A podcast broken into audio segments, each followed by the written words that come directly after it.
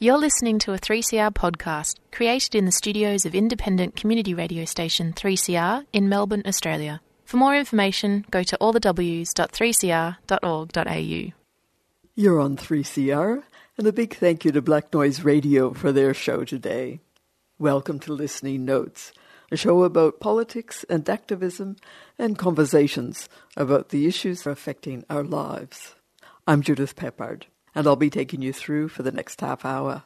And as always, I begin by acknowledging the Wurundjeri and Boonwurrung people of the Kulin Nations, true owners, caretakers, and custodians of the land from which we broadcast.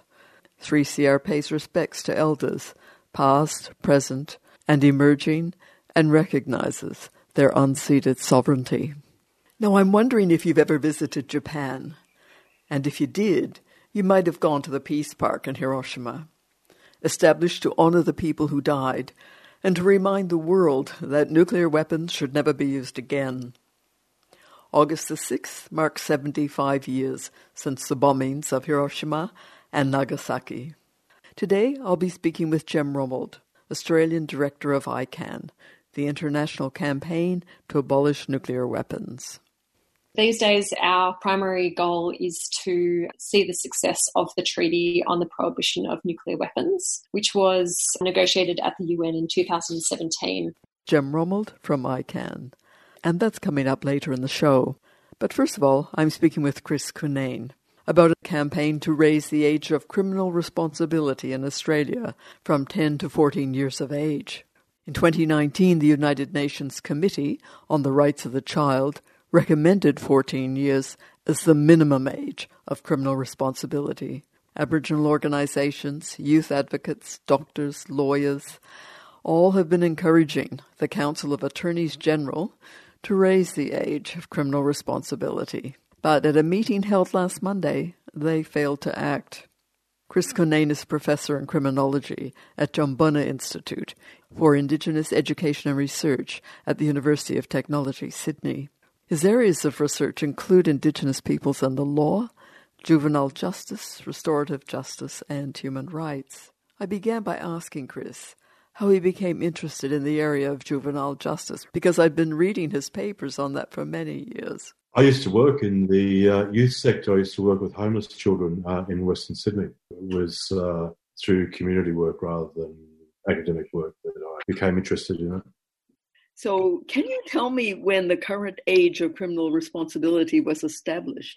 The current age was set beginning in Queensland in mid 1970s. Because youth justice is a state and territory responsibility, it has varied across the states and territories. So Queensland set the age at 10 in the mid 1970s. New South Wales was the next state after that. And gradually the other states and territories changed their age as well. And all of them went for the age of 10? Yeah. So over the last 20 or so years, we've had a standard age of 10 across everywhere in Australia. When I first heard that the age of criminal responsibility was 10 years old, I thought we were going to go back to the 1800s. I thought it would be some British law. It was seven under the common law. It was seven in Australia until the beginning of last century. New South Wales, I think, was the first state to raise it from seven to eight in the 1930s. And then in the 1970s, it was raised to 10. So that, in fact, was an improvement over what existed before.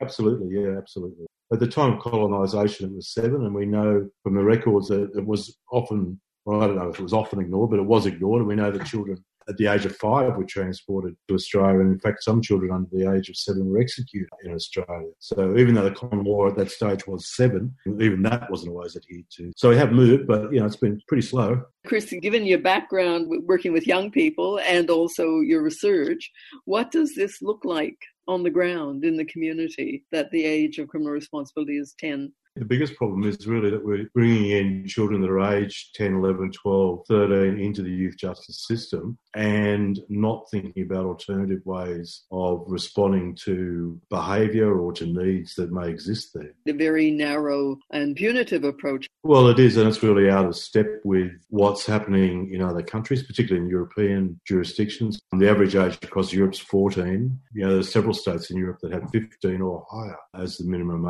age. The UN Committee on the Rights of the Child has recommended 14. And Australia has really been criticised by the UN now for more than two decades because of its low minimum age. There is a, a real need to change this, to do something about it. There is a groundswell of support across a broad range of organisations to bring about change. You said earlier that this is a state based issue. I'm just wondering where the responsibility falls for this change. Does it fall to the states? Does it fall to the federal government for leadership? It's preferable to have a common age across the country. It's not difficult to imagine the problems that you have when you've got one age in New South Wales and one age in Victoria, for example. But we have had that. It's actually been quite common over the last century. But it's preferable to have a common approach. And that's why the Council of Attorneys General had picked up on this issue to look at a common approach. It doesn't require federal leadership, but obviously, if there's federal leadership, it greatly assists the situation. The downside of a common approach, though, is that inevitably you're held ransom to the most conservative state to get change. So that can be a problem. It's preferable to have the same age across all of Australia. It's just demonstrably a better thing to be doing. At the moment, I think we're still hoping that there will be a common age, that all the states and territories will agree to that. However, if they can't agree, then there is absolutely nothing stopping any one of the states or territories to make this move. We've seen the Northern Territory government committed to implementing the recommendations from the Northern Territory Royal Commission that reported in 2017 that recommended to raise the age in the Northern Territory. That was the Royal Commission that investigated Don, the Don Dale Detention Centre. We've been involved in the campaign now for several years and we had meetings with the ACT government. I think there is support there. The problem is getting one state or one territory to move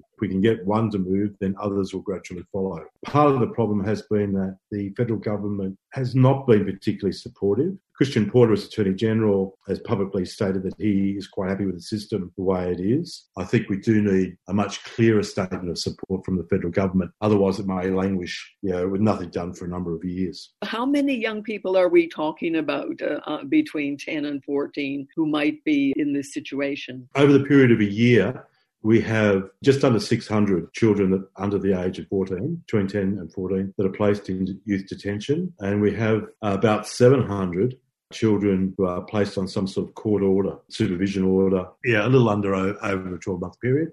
And then separate from that again, we have several thousand young people under the age of 14 who go to the youth court or children's court uh, over a 12 month period. So it affects a large number of young people. What are the backgrounds of the young people? Are some more affected than others, some groups? Yeah, absolutely. I mean, we know that of those that go through the, into detention and of those that are placed on orders, uh, 65% of those children will be Aboriginal or Torres Strait Islander.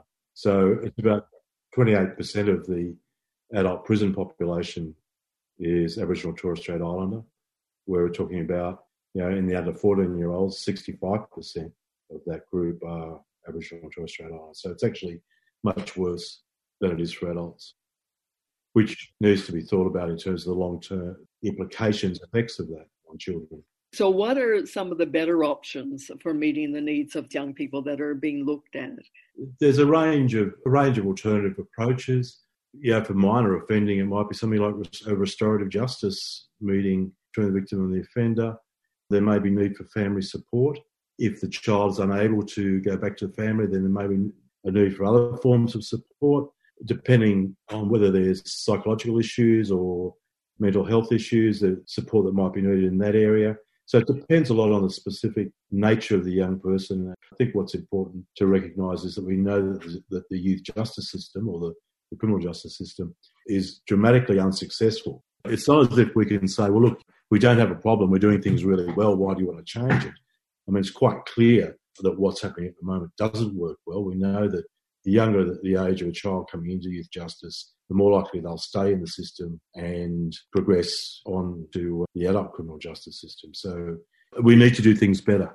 Yeah, and clearly from what you're saying, these are complicated, complex issues that need more thinking through, more sensitivity to families and children. Who are some of the people and groups supporting the change? It's a broad range. There's Aboriginal organisations within the Change the Record umbrella group. Amnesty International has been highly active in helping organise the campaign. Professional groups, in particular the Royal Australian College of Physicians, and the peak legal body, the Law Council of Australia, has been very active as well. Mean, there's a broad range of support among non government organisations, community based organisations, and professional bodies. And if you've just joined us, I'm speaking with Chris Cunneen from the University of Technology, Sydney, about the campaign to raise the age of criminal responsibility in Australia from 10 to 14 years of age.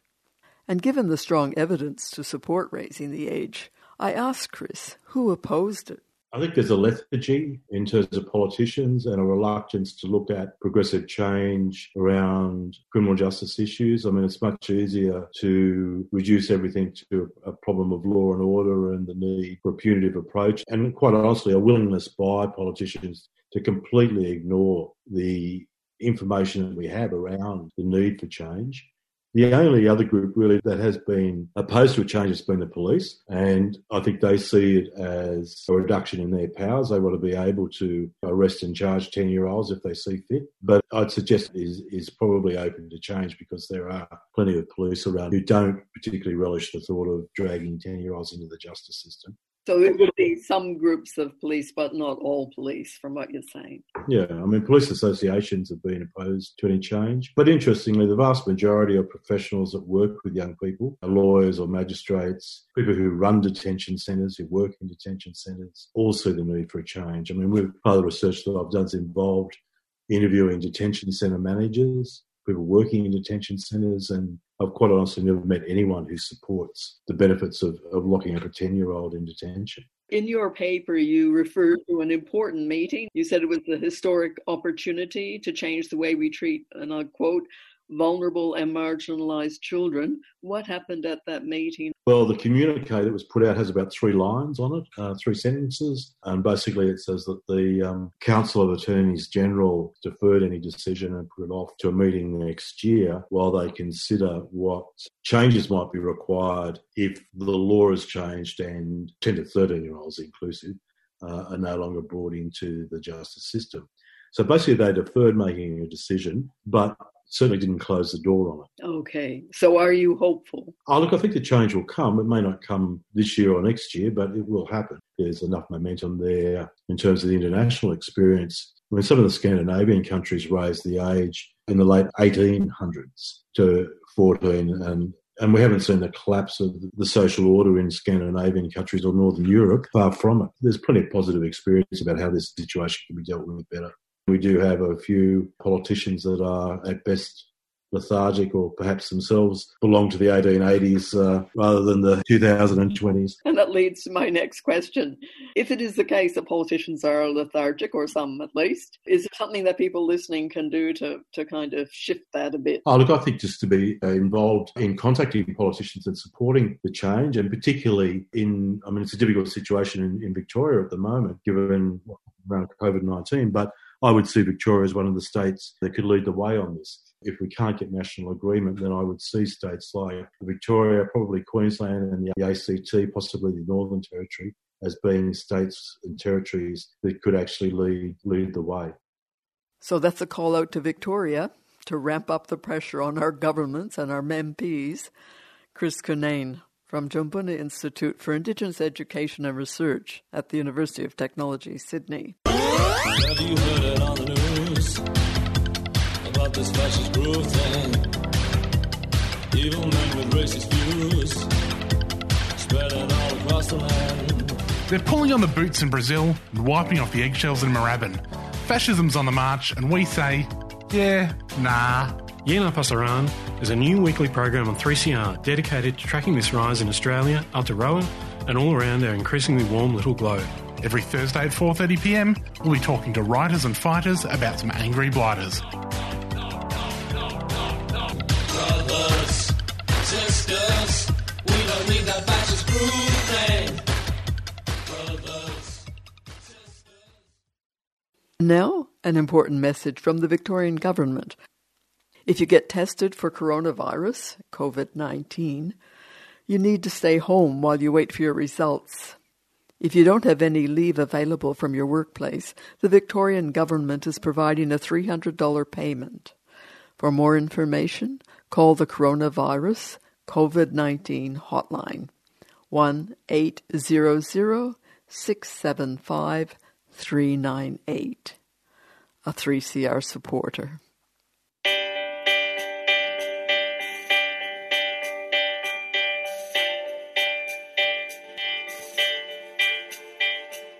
Hi. These are weird days. Many of my days are weird days, actually, but these are weirder than most. It can be a bit of a seismic shock to wake to the news of daily tolls here and in other countries. To spend week after week separated from friends and family, hour on hour, of many of us just within our own homes. But through all of this, we are also seeing so much to inspire hope. People are creating incredible networks of mutual aid Gardens are thriving from all that lockdown attention. We are finding new ways to slow, connect, and reflect. Artists are creating, kids are learning differently, and activists are imagining and collaborating on new futures beyond this time. And 3CR is continuing to broadcast throughout this coronavirus remotely. Who knows how long this will have us all locked down, but don't let it get you down. Tune in and love up your community. Stay connected. Work for what has to be a better future ahead. Thanks, CR, for staying steady on the waves. And that was Dimity Hawkins, encouraging us to keep campaigning. And I can't think of a better person to do that, because Dimity was one of the founders of the international campaign to abolish nuclear weapons, which began right here in Melbourne, and we're going to hear about that next. This week marks 75 years since the nuclear bombing of Hiroshima in Japan. The day was August the 6th, 1945. And as I'm sure most of you know, on August the 9th, another nuclear bomb was dropped on Nagasaki. Since then, nuclear testing has occurred in Australia at Maralinga and in the Pacific with devastating effects for Aboriginal peoples in Australia, in the Pacific, and in other places as well. The last test in the Pacific was conducted by France as recently as 1996. And all that time, there have been international movements to abolish nuclear weapons, Gem Romuld is the Australian director of ICAN. ICAN is the international campaign to abolish nuclear weapons, which was founded actually in Melbourne in 2007 by doctors and activists and people who were pretty concerned about the state of the world and of the nuclear weapon states, clearly not abiding by their obligations to disarm. So they decided it was time for a new grassroots campaign to try to spur action on this issue. Now it is made up of more than 500 partner organizations in more than 100 countries. And these days, our primary goal is to see the success of the Treaty on the Prohibition of Nuclear Weapons, which was negotiated at the UN in 2017 and is progressing towards entry into force. ICAN won the Nobel Peace Prize in 2017, in part for its work for bringing about that treaty but the Australian government hasn't acknowledged this achievement. I mean, it's not as if you were quiet about it. In fact, we were very loud about it because we were so thrilled, obviously, to be awarded this honour for the work of our campaign, but also the work of, of nuclear survivors and the Hibakusha. To see this campaign get to this point after 10 years, uh, seeing a, a nuclear ban treaty negotiated at the UN, which, you know, many countries and many people were very skeptical about and said that we would never see that happen. So we were thrilled about it. We were shouting to the rooftops. And actually, the, the government at the time, they declined to congratulate us, even though this was the first Nobel Peace Prize to be awarded to an Australian originating organisation. They didn't want to draw too much attention to it because the government is very uncomfortable with our campaign. They know that we were awarded the prize for bringing about the treaty in large part, and, and they would like to avoid discussing that treaty because they don't want to join it. So, can you give me some background about the treaty itself? The Treaty on the prohibition of nuclear weapons, it's more commonly known as the Nuclear Weapon Ban Treaty, builds upon uh, pre existing nuclear arms control agreements and it works alongside them. So it doesn't clash with them, but it also then goes further. So until 2017, there was not a treaty to clearly outlaw nuclear weapons. And we've seen with the other weapons of mass destruction and other inhumane, indiscriminate weapons uh, like landmines and cluster munitions, a prohibition treaty is really important to reduce that and that really changes how people think about the weapon itself. So this was uh, something that was missing in nuclear weapons. So there is actually a precedent for banning particular kinds of weapons that are seen as inhumane. Already, the there are international agreements on that, and so your treaty is uh, following on from that tradition. There are already prohibition treaties for chemical weapons, biological weapons, landmines, and cluster munitions. While, of course, a prohibition treaty doesn't eliminate the weapon itself, it does result in a really significant shift in how the world thinks about the weapon. It makes it more illegitimate. The Prohibition Treaty has catalyzed a, a dramatic decline in countries that will say that they rely on that weapon, and also it can impact the flow of funding to the industries that produce them. So we could see that there was a gap in international law, and there was no such treaty to clearly ban nuclear weapons until 2017. And this was at the end of a, a series of uh, conferences examining the humanitarian impacts, at which about 140 countries got together. And after three of these conferences, they could see that they clearly needed to take action it's something that has been researched from what you're saying that many countries have been involved in looking at the implications. So it would have gathered a groundswell the process you went through. Absolutely. This was a process that involved the majority of the world's governments.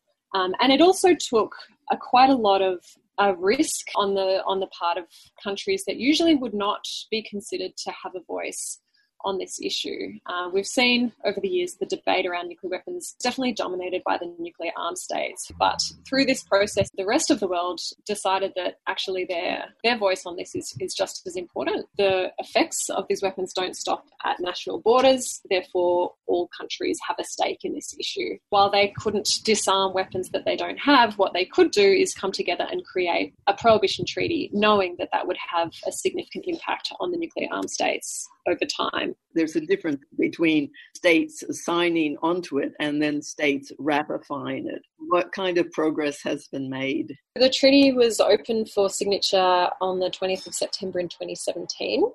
We've now reached 82 signatories. It tends to be a two step process where a country will sign um, which is where they indicate that they intend to ratify, and then they ratify once they have gone through the process of making sure that their domestic legislation is compliant with the treaty. For the treaty to enter into legal force and become permanent international law, it, it needs to reach 50 ratifications. We're well on the way and we'll get there after just 10 more ratifications. We expect to reach that point within the next year, and that means that all of the countries that have ratified will be legally bound. We're expecting um, actually on, on Hiroshima Day, the 75th anniversary of the uh, nuclear attack on Hiroshima, there may be some more signatures and ratifications to come in. And so we look forward to seeing the treaty grow and inevitably enter into force.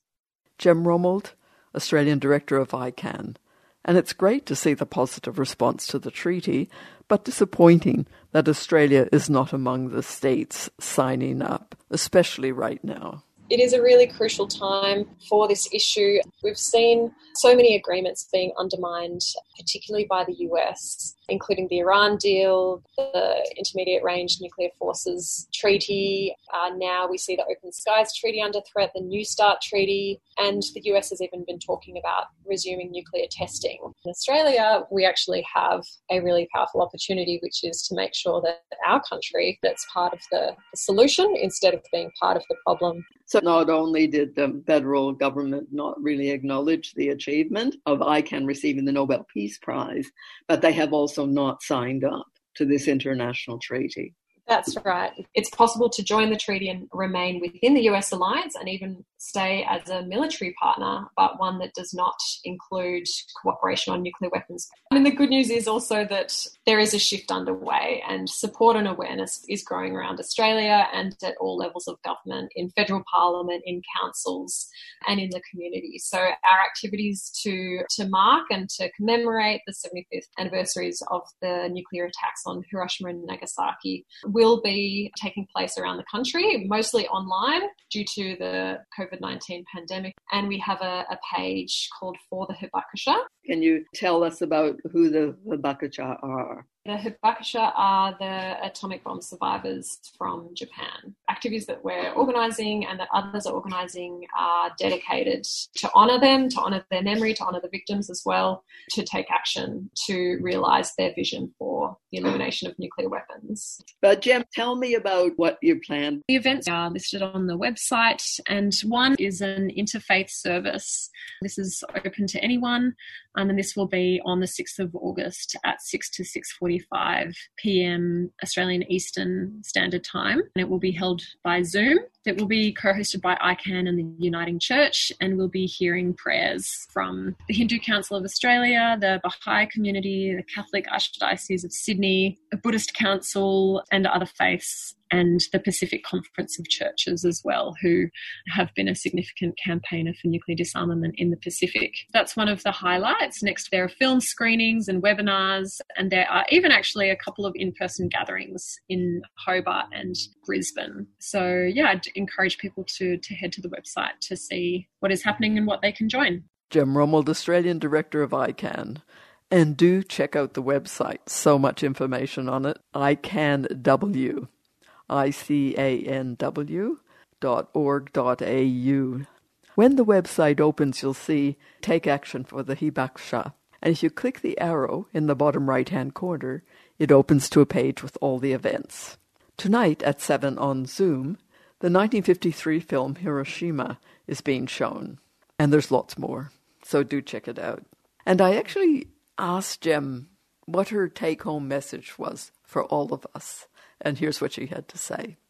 If there's sort of a one big takeaway message, it's that this treaty is happening and it's working, and that is the standard that we have to hold Australia to. And a big thank you to all our guests here on Listening Notes today Chris Cunneen from the University of Technology, Sydney, and Gem Romuld, Australian Director of ICAN. Thank you for tuning in to Listening Notes on 3CR. I'm Judith Peppard. It's been terrific having you with us this afternoon. And stay tuned because Diaspora Blues is coming up next, and that's always fabulous. Don't miss it. See you next week. And here's Fatoumata Diawara with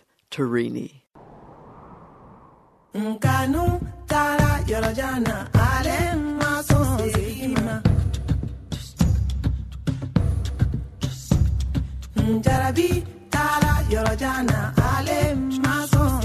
ma. Nterini nterini ŋa bɛ di sa ne jarabi n b'a fɛ ka ɲalɔ ɲɛgala. Nterini nterini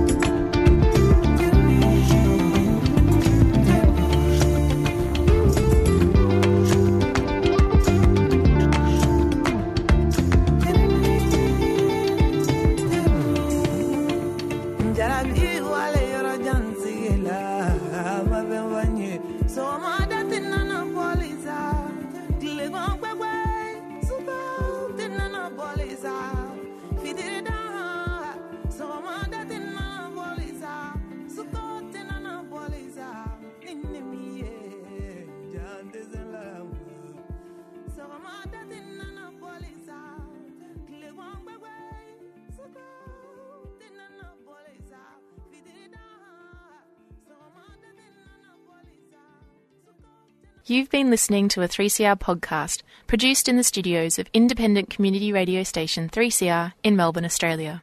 For more information, go to allthews.3cr.org.au.